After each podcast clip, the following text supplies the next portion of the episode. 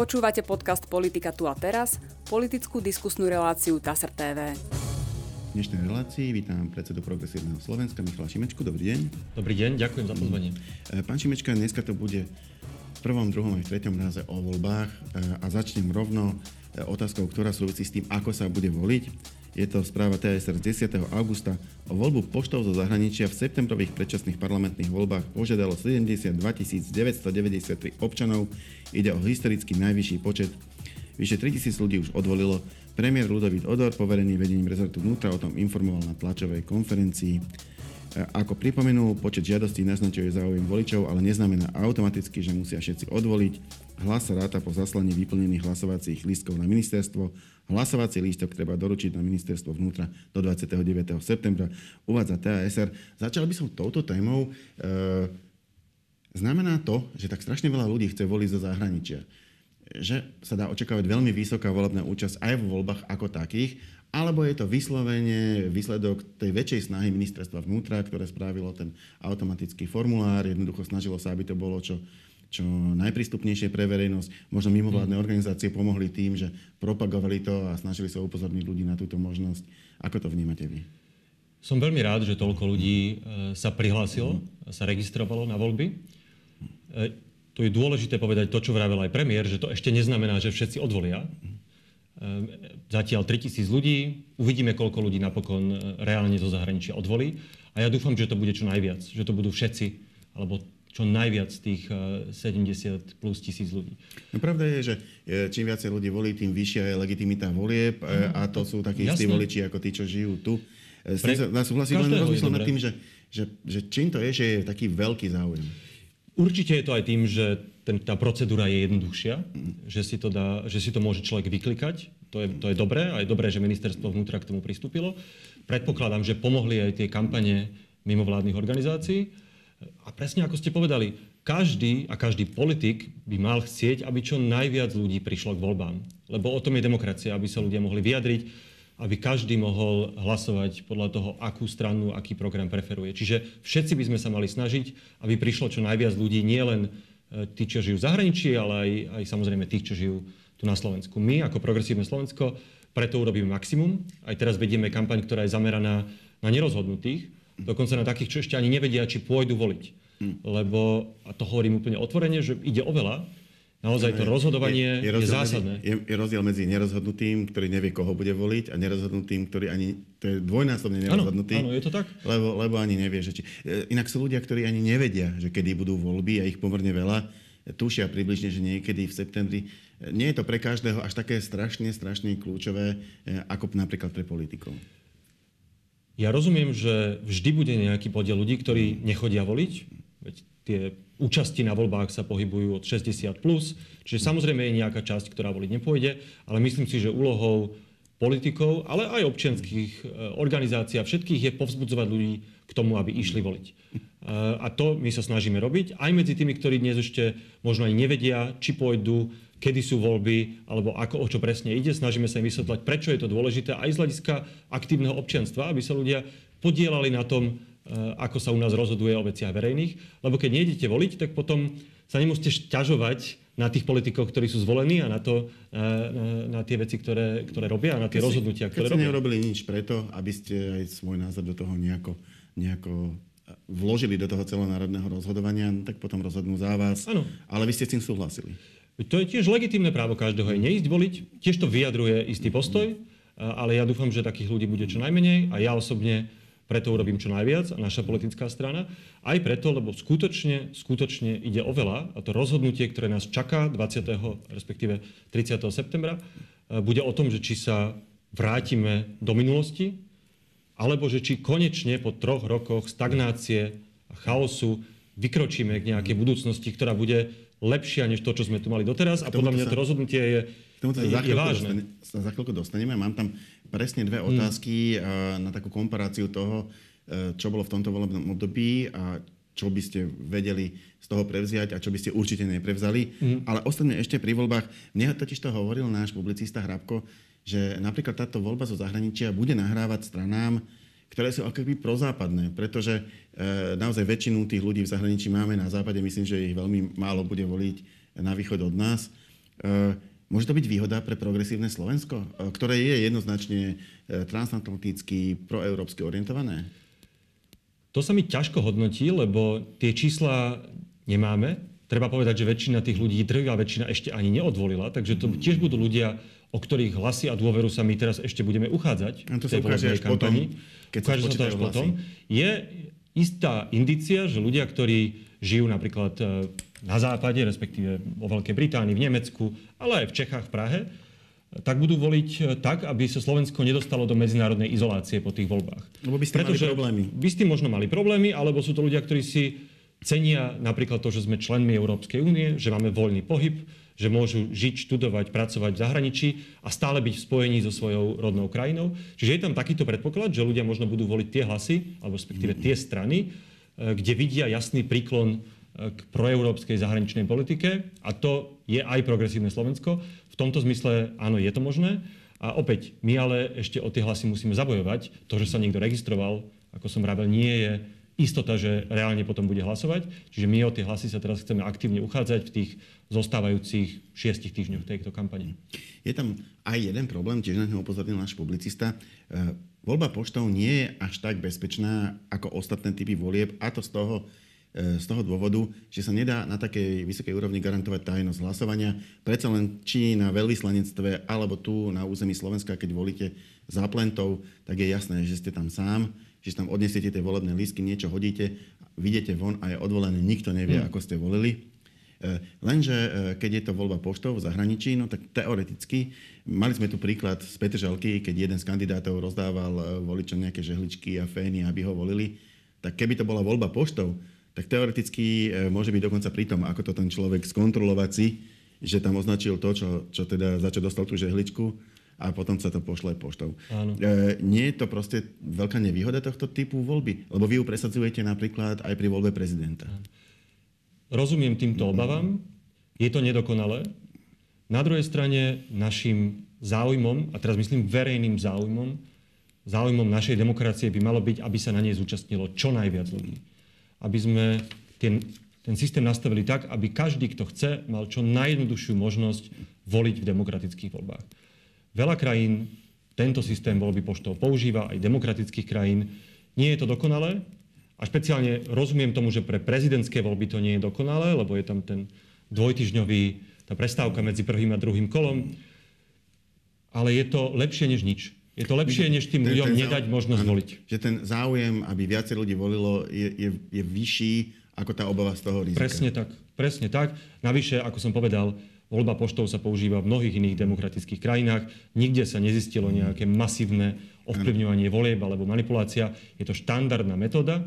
A naozaj v situácii, keď Slovensko má 100 000 ľudí za hranicami, ktorí tam už majú trvalý pobyt alebo tam študujú, a nechceme, aby tí ľudia stratili kontakt so svojou domovinou, veď my chceme, aby sa raz prípadne aj vrátili, keď sa na Slovensku zlepší aj politická atmosféra, aj ekonomická situácia. My predsa chceme, aby tí ľudia si zachovali nejakú väzbu na Slovensko, a to, že môžu rozhodnúť o smerovaní Slovenska, je podľa mňa veľmi dôležité a mali by sme im to umožniť.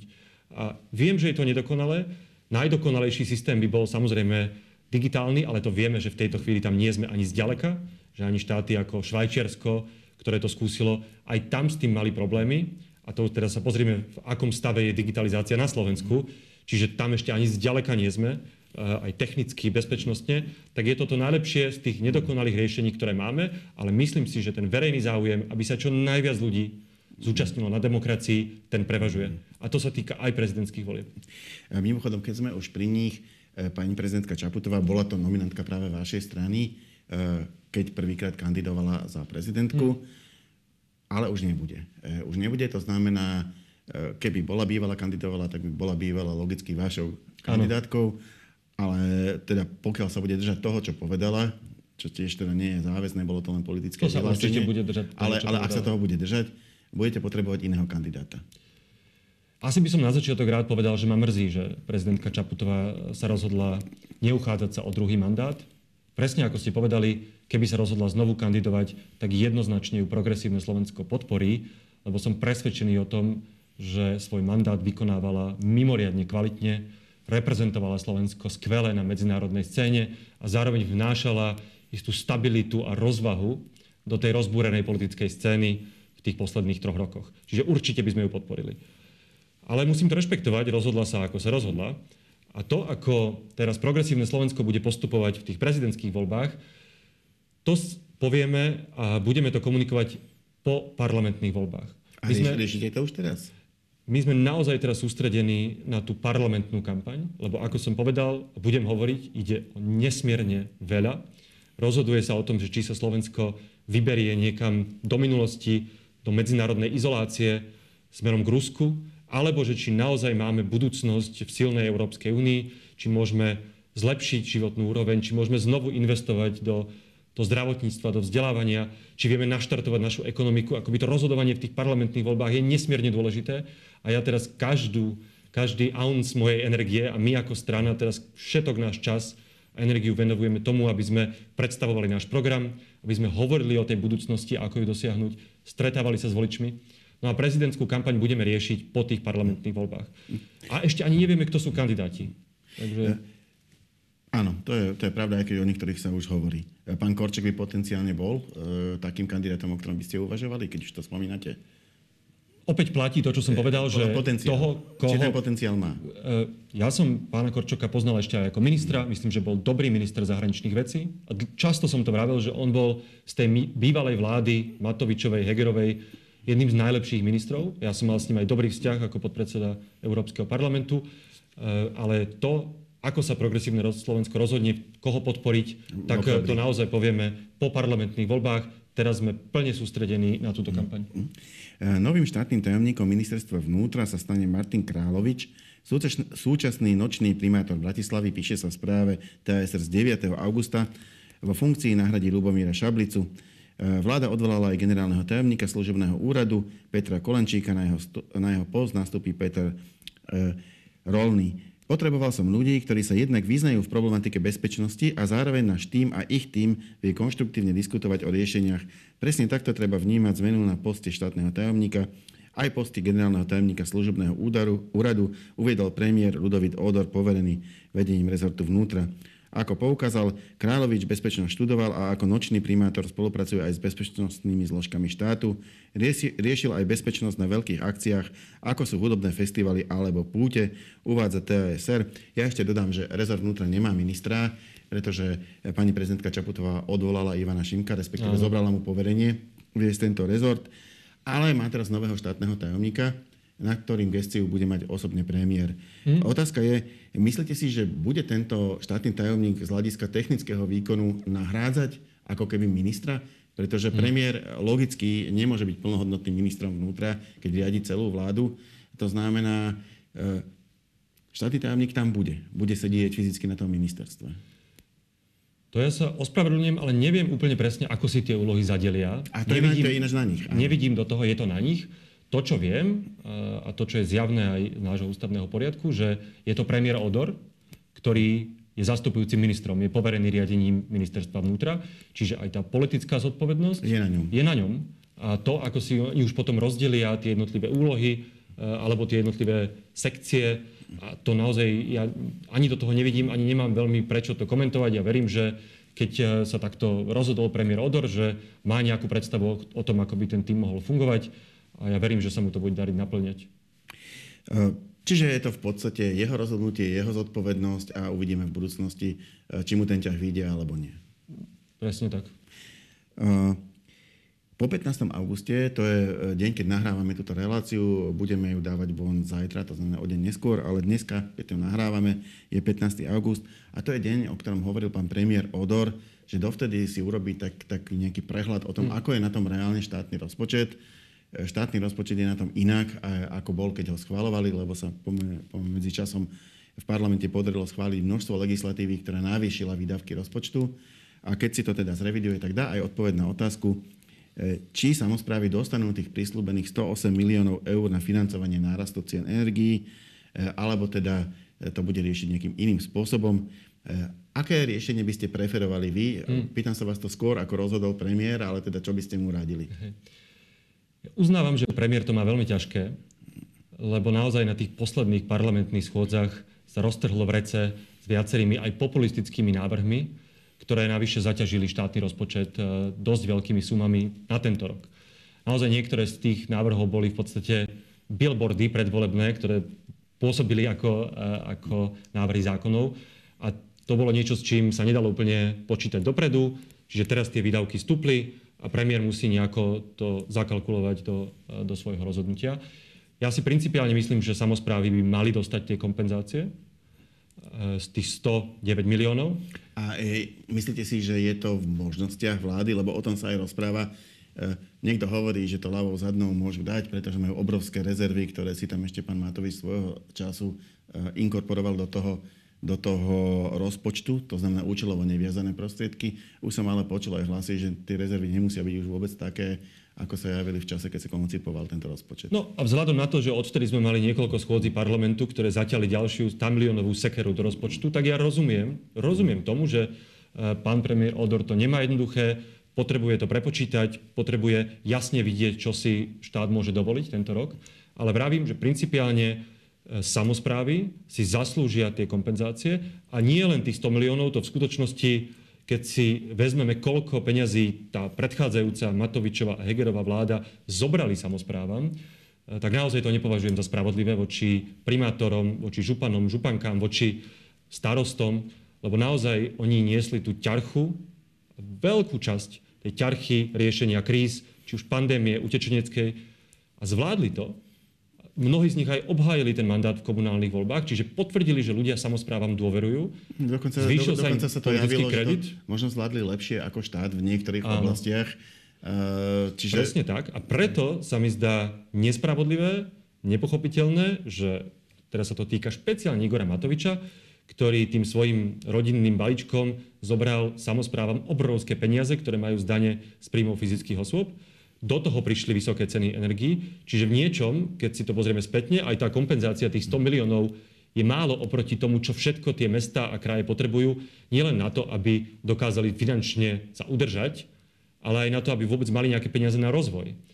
Tam nie je len o to, aby teraz dokázali kraje a mestá špeciálne zaplatiť osvetlenie zamestnancov v škôlkach a podobne a verejnej služby, ale aby mohli vôbec investovať do rozvoja svojich miest. No, lebo tie peniaze, ktoré im ušli, sú obrovské. By sa chcelo, aby čerpali eurofondy, ale vo väčšine eurofondov je isté spolufinancovanie. Keď vy nemáte na osvetlenie, no tak si nebudete žiadať peniaze z eurofondov, lebo na spolufinancovanie nemáte už vôbec. Preto my hovoríme, jednak, že túto nespravodlivosť treba napraviť voči samosprávam.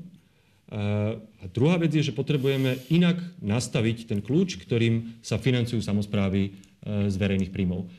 Nebudem teraz kategoricky ja tu hovoriť presne, ako by to malo vyzerať, že teraz príde Progresívne Slovensko a túto presne takto to má vyzerať. Myslím, že tú debatu treba viesť s župami, s Úniou miest, s Ozmosom, so všetkými kľúčovými stakeholdermi a nájsť nejaký kompromis, ale myslím, že tých financií musí byť aj viac, musia byť predvídateľné a nemôžu to politici takto zneužívať, že useknú zrazu samosprávam, národná vláda usekne samosprávam peniaze a potom tie samosprávy musia o to žobrať. To sa mi zdá nedôstojné a nespravodlivé, ako sa to udialo v tých posledných rokoch. Nespravodlivé voči samosprávam a v konečnom dôsledku aj voči ľuďom, voči obyvateľom tých miest, tých obcí, tých krajov, lebo teraz nemajú nárok na tie služby, ktoré by im tie kraje, mesta, obce mali poskytovať. Mám tu ešte jednu takú konkrétnu praktickú otázku, potom pôjdeme do takých politickejších. Progresívne Slovensko odmieta strašenie ľudí tým, že im po skončení fixácie výrazne narastú splátky hypotekárnych úverov. A v čom je to strašenie a aký vývoj vlastne v tejto oblasti vy očakávate? A zase, dobre, no tak nebudem tu polemizovať o tom, že či to bude 1% alebo koľko bude tých ľudí, ktorí budú ohrozených, nejakí predsa len budú a bude to rásť, pretože rastú tie percentá na hypotekárnych úveroch. Čiže aký je plán PS, čo by sa s tým malo robiť? Áno. Ja chcem v prvom rade povedať, že rozumiem obavám tých ľudí, ktorí teraz sa pozerajú na svoje hypotéky. Vidia, že keď im skončí tá fixácia, tak to môže narásť tie úrokové sadzby a tým pádom tie splátky o 10, 20, 30, možno viac percent. Ja úplne rozumiem tým obavám a tuto naozaj by sme mali, a teraz myslím štát v tomto prípade, podať pomocnú ruku. Mali by sme umožniť tým ľuďom, ktorých sa to dotkne, preklenúť to ťažké obdobie dajme tomu nejakého dramatického nárastu. A my sme navrhli niekoľko opatrení, ktorým sa to dá urobiť. Prakticky každá strana nejakú pomocnú ruku pomáha, ponúka. Ale aká je tá vaša? Tá naša je kombinácia rôznych vecí, napríklad hypotekárnych prázdnin, možnosti predĺženia toho splácania, lebo predpokladáme, a to je odhad ekonomov, je, že v strednodobom horizonte tie úrokové sadzby budú klesať od toho, čo sú teraz. Čiže potrebujeme, aby ľudia zvládli to obdobie, keď príde ten skokový nárast. To, čo chcem ale povedať, že to, čo je strašenie, čo robí Robert Fico, teraz hovorí o tom, že obrovské množstvo ľudí ostane bez domova a že im zoberú tú nehnuteľnosť. To sa naozaj, tie úplne dramatické nárasty, o ktorých on hovorí v stovkách eur, sa týkajú veľmi malého percenta dlžníkov, a to hovorí Národná banka, má tie čísla, že 1% je to číslo, ak sa správne pamätám, že to je strašenie. A chcem zároveň povedať druhú vec, že to, čo navrhuje Robert Fico a niektorí iní, že teraz zdaníme banky a z tých peňazí potom budeme bonifikovať tie hypotéky pre tých, ktorým to dramaticky narastie. A ja chcem povedať, že to nie je spravodlivé, pretože kým počet tých hypoték alebo tých problémových hypoték nie je taký veľký, my všetci sme klientami bank, aj tí ľudia, ktorí napríklad nemajú na to príjem, aby si mohli zobrať hypotéku. A čo sa stane, keď zdaníte banky? Tak tie banky si to potom vyberú na iných službách. A vyberú si to napríklad na poplatkoch alebo iných službách, čiže to zaplatíme všetci. Je v rozpore s princípom solidarity, ktorý ale práve pre Progresívne Slovensko je dôležitým pilierom. Veľmi veľa vecí sa v štáte robí tak, že áno, všetci sa skladáme aj na invalidov a pritom nie sme invalidi, ale jednoducho z našich daní sa im dáva rôzna podpora. Skladáme sa na veľmi rôzne skupiny ľudí, ktoré majú problémy, lebo je to princíp solidarity. Prečo v tomto prípade by nemal byť uplatnený? Prečo by proste klienti bank nemali teda okrem iného takýmto spôsobom pomôcť tým ľuďom, ktorým hrozí, že prídu v dôsledku toho nárastu o nehnuteľnosť? Jeden argument je, že kým tie najväčšie narasty pri tých splátkach budú pri tých najdrahších nehnuteľnostiach, kdežto zaplatí to budú musieť všetci na tých poplatkoch, ktoré si tie banky potom do toho premietnú, do toho odvodu. A všetci, to znamená aj ľudia, ktorí nemajú príjem na to, aby vôbec hypotéku mohli mať, čiže sú tí najslabší, najzraniteľnejší. To je jeden argument, ale zároveň ja hovorím, že tá solidarita tam musí byť, a špeciálne čo sa týka bank. Preto navrhujeme tie riešenia, ktoré navrhujeme, ktoré by banky mali prijať, aby to tým ľuďom uľahčili. A zároveň my si myslím, že vzhľadom na to, že banky majú naozaj že vysoké zisky aj tento rok, a veľa sa o tom hovorí a je to pravda, tak my principiálne neodmietame ten bankový odvod, akurát si myslíme, že spôsob, akým to chce urobiť Robert Fico, by nebol spravodlivý, ale myslíme si, že sa prenieslo do poplatkov, ktoré lebo by sa to prenieslo do iných služieb. Ale myslíme si, že aj vzhľadom na ten zisk, aj vzhľadom na tú potrebu solidarity, o ktorej hovoríte, je dobrý moment, podľa mňa správne, tlačiť na banky, aby sa napríklad znížili ceny tých služieb, ktoré sa týkajú všetkých, aj tých poplatkov, aby naozaj tam začala fungovať aj trochu konkurencia, lebo problém všeobecne nášho bankového sektora je, že je tam relatívne slabá konkurencia a preto tie ceny tých služieb sú vyššie než v mnohých iných členských štátoch Európskej únie.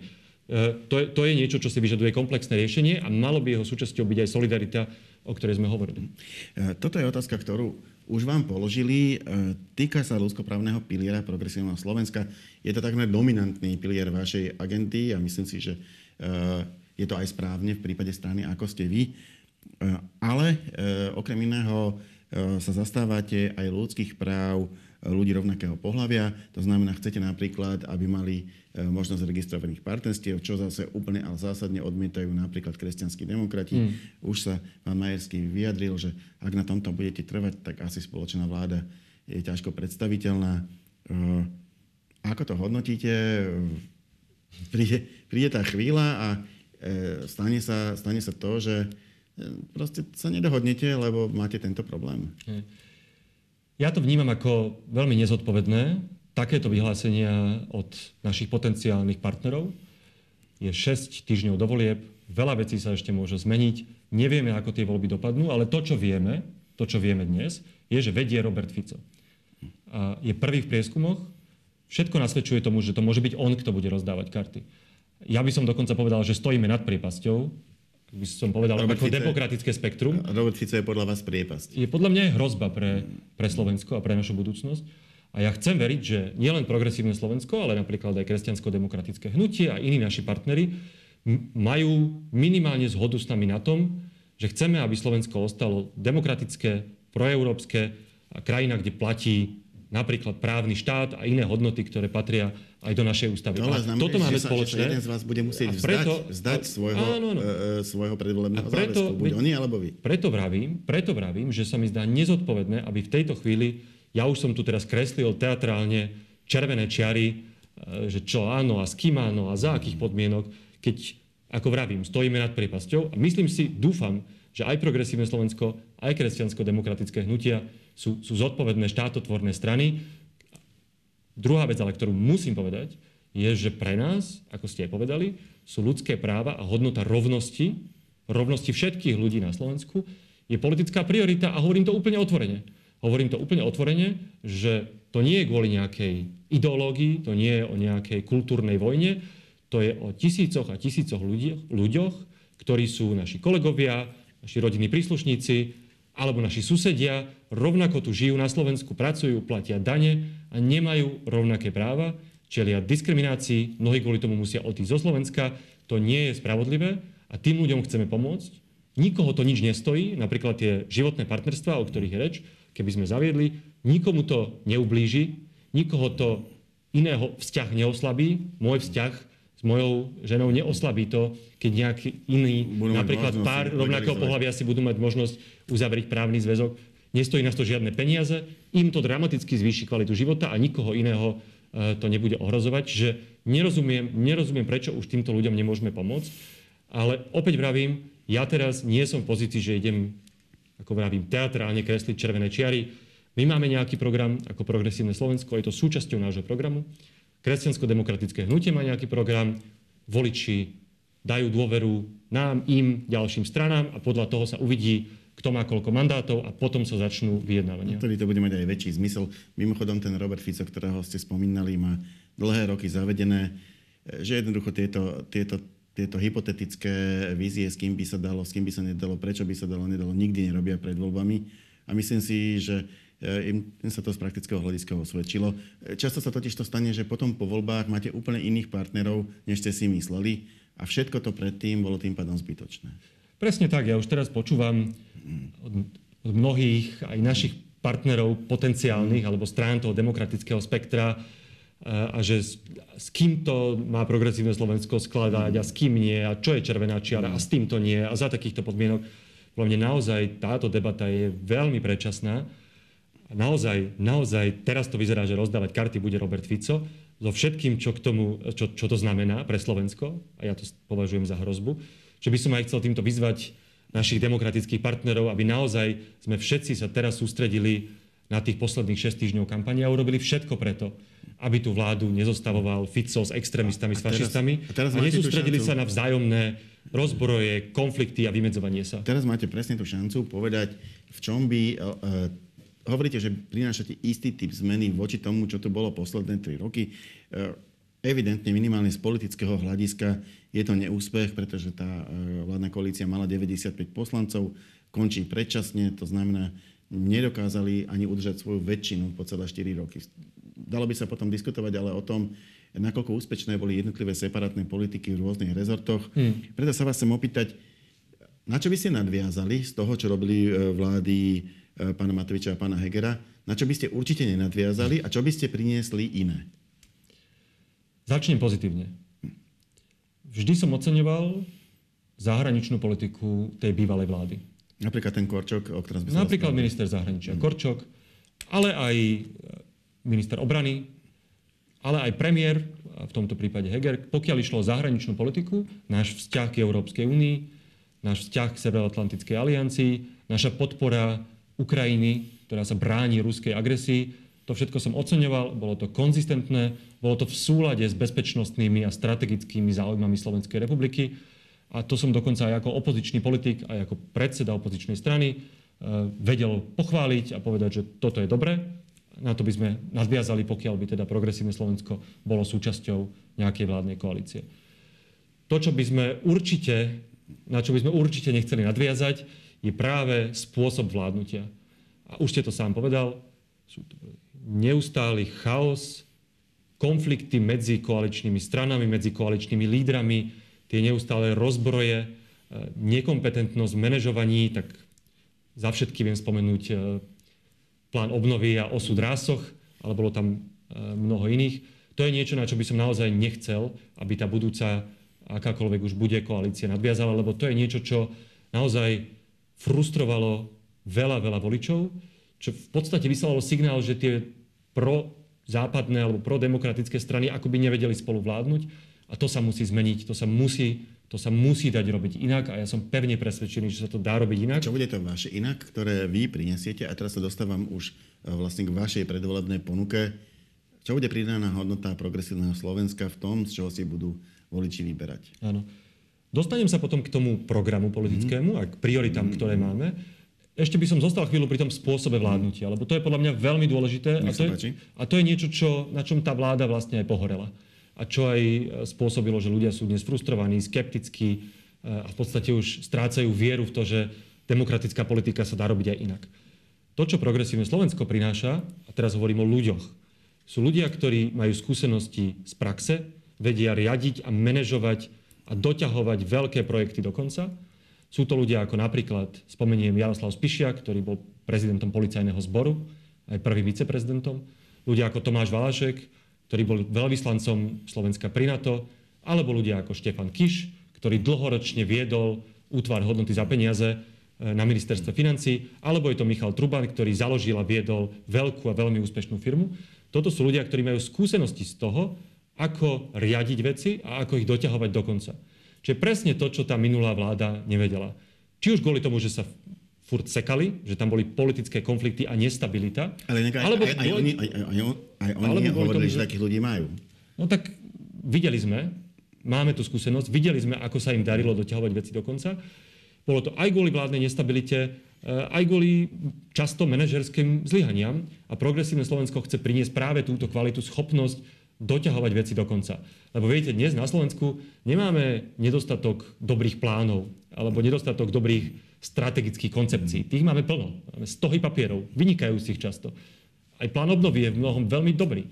Ten problém je to urobiť, to implementovať, dotiahnuť do konca, aj politicky to ošetriť a aj to reálne urobiť. A to je niečo, čo naši ľudia, naši kandidáti, kandidátky ponúkajú ako svoju skúsenosť a záruku toho, že to budú vedieť robiť. A druhá vec, ešte zostanem pri spôsobe vládnutia, je práve to, ako aj my vedieme tú politickú kampaň. Z toho viete veľa vyčítať. Neútočíme na našich súperov, hovoríme o našej vízii, hovoríme o budúcnosti, neokopávame navzájom sa v tom demokratickom tábore. Toto je podľa mňa spôsob vládnutia, ktorý Slovensko potrebuje. Nie konflikty, ale spolupráca, dialog, normálny prístup k politike. A vidieť to aj z toho, aké Progresívne Slovensko je. My sme síce vymenili predsedov, som štvrtý, ale nikto z Progresívneho Slovenska neodchádzal. Tá strana je vnútorne stmelená, ťahá za jeden povraz, aj tí predsedovia sú v prvej desiatke. A to je presne spôsob, akým si myslím, že by sa malo na Slovensku robiť politika. Nie konflikty, ale normálna a odborná práca. A dostaneme sa k tým prioritám, lebo tie sú dôležité. Podľa mňa to, čo dnes ľudia najviac očakávajú po tých septembrových voľbách, je naštartovať slovenskú ekonomiku. Čiže očakávajú, že príde stabilná vláda, ktorá nielenže bude proeurópska, ale zároveň bude schopná naštartovať našu ekonomiku. A to ako? Náš ekonomický program sa sústredí najmä na menšie a stredné podniky. Samozrejme, že tým veľkým aj zahraničným investorom treba poskytnúť tú podporu, ale podľa nás chrbtovou kosťou našej ekonomiky aj budúceho rastu musia byť menšie a stredné podniky, ktoré sa boria s nedostatkom kvalifikovaných ľudí, ktoré potrebujú kapitál aj know-how na modernizáciu. A niečo z toho je aj v európskych peniazoch, v pláne obnovy, na modernizáciu, na prechod, aj na nové, aj zelené technológie, potrebujú podporu. Tam podľa nás sa treba sústrediť. A zároveň, a to je tiež dôležitá súčasť nášho programu, treba podporiť podnikavosť ľudí, ktorí by dnes aj možno chceli založiť firmu, majú nejaký nápad, ale nie sú si istí, boja sa tej byrokracie, ktorá je s tým spojená. Zjednodušiť možnosť podnikania. My zavádzame super jednoduché mikropodnikanie pre každého od 16 rokov. Kto má nápad, chce si to skúsiť, môže. Bez komplikovanej živnosti, bez účtovníctva, keď si tu môže automaticky dostane ičo, z neho si vláda, respektíve štát, bude automaticky stiahovať 3% z tržieb a do 10 000 tržby to môže skúsiť a z toho môžu byť budúce úspešné startupy, firmy, ktoré potom môžu rásť. Čiže to všetko je súčasťou nášho programu, samozrejme s množstvom iných vecí. To som iba chcel povedať, že podľa mňa vzhľadom na ťažkú situáciu, v akej sa nachádzame, infláciu, rasty cien, naozaj potrebujeme naštartovať ekonomiku a potrebujeme reálne zvýšiť životnú úroveň. A to okrem tých opatrení, o ktorých som hovoril, dlhodobo dosiahneme iba investíciami do oblastí, ktoré sú kľúčové pre rozvoj, to znamená vzdelávanie a to znamená pochopiteľne zdravotníctvo, ktoré je v kritickom stave. To je tiež ďalšia, podľa mňa druhá veľká priorita, ktorú ľudia očakávajú, že aj tá personálna kríza, ktorá je v zdravotníctve, poplatky, ktoré musia ľudia platiť, obavu z toho, že sa nedostanú k lekárovi, alebo že budú mať termín za x mesiacov, keď potrebujú nejaký zákrok. Tam si myslím, že je naozaj potrebné tomu sa urgentne venovať. No a dlhodobo podľa mňa Slovensko nemá šancu na budúcnosť, pokiaľ sa ľudia nezačnú vrácať domov. Pokiaľ prestane ten exodus, ktorý tu dnes máme, pokiaľ ľudia začnú zostávať na Slovensku, študovať tu, na našich vysokých školách, tuto sa budú chcieť zamestnať alebo založiť firmu a potom aj postupne tí, čo odišli, začnú prichádzať. Myslím, že to je beh na dlhú trať, ale za 4 roky stabilnej vlády, ktorá chce robiť zmeny, sa dá otočiť tá spoločenská aj ekonomická atmosféra do tej miery, že ľudia sa začnú vracať a tie štatistiky sa začnú meniť. A to je niečo, čo by sme chceli po týchto voľbách spraviť. Ďakujem pekne. To bola posledná otázka a posledná odpoveď našej dnešnej debaty. Ja za ňu ďakujem Michalovi Šimečkovi. Ďakujem veľmi pekne za pozvanie. A my sa v našej relácii stretneme opäť na budúce. Dovidenia.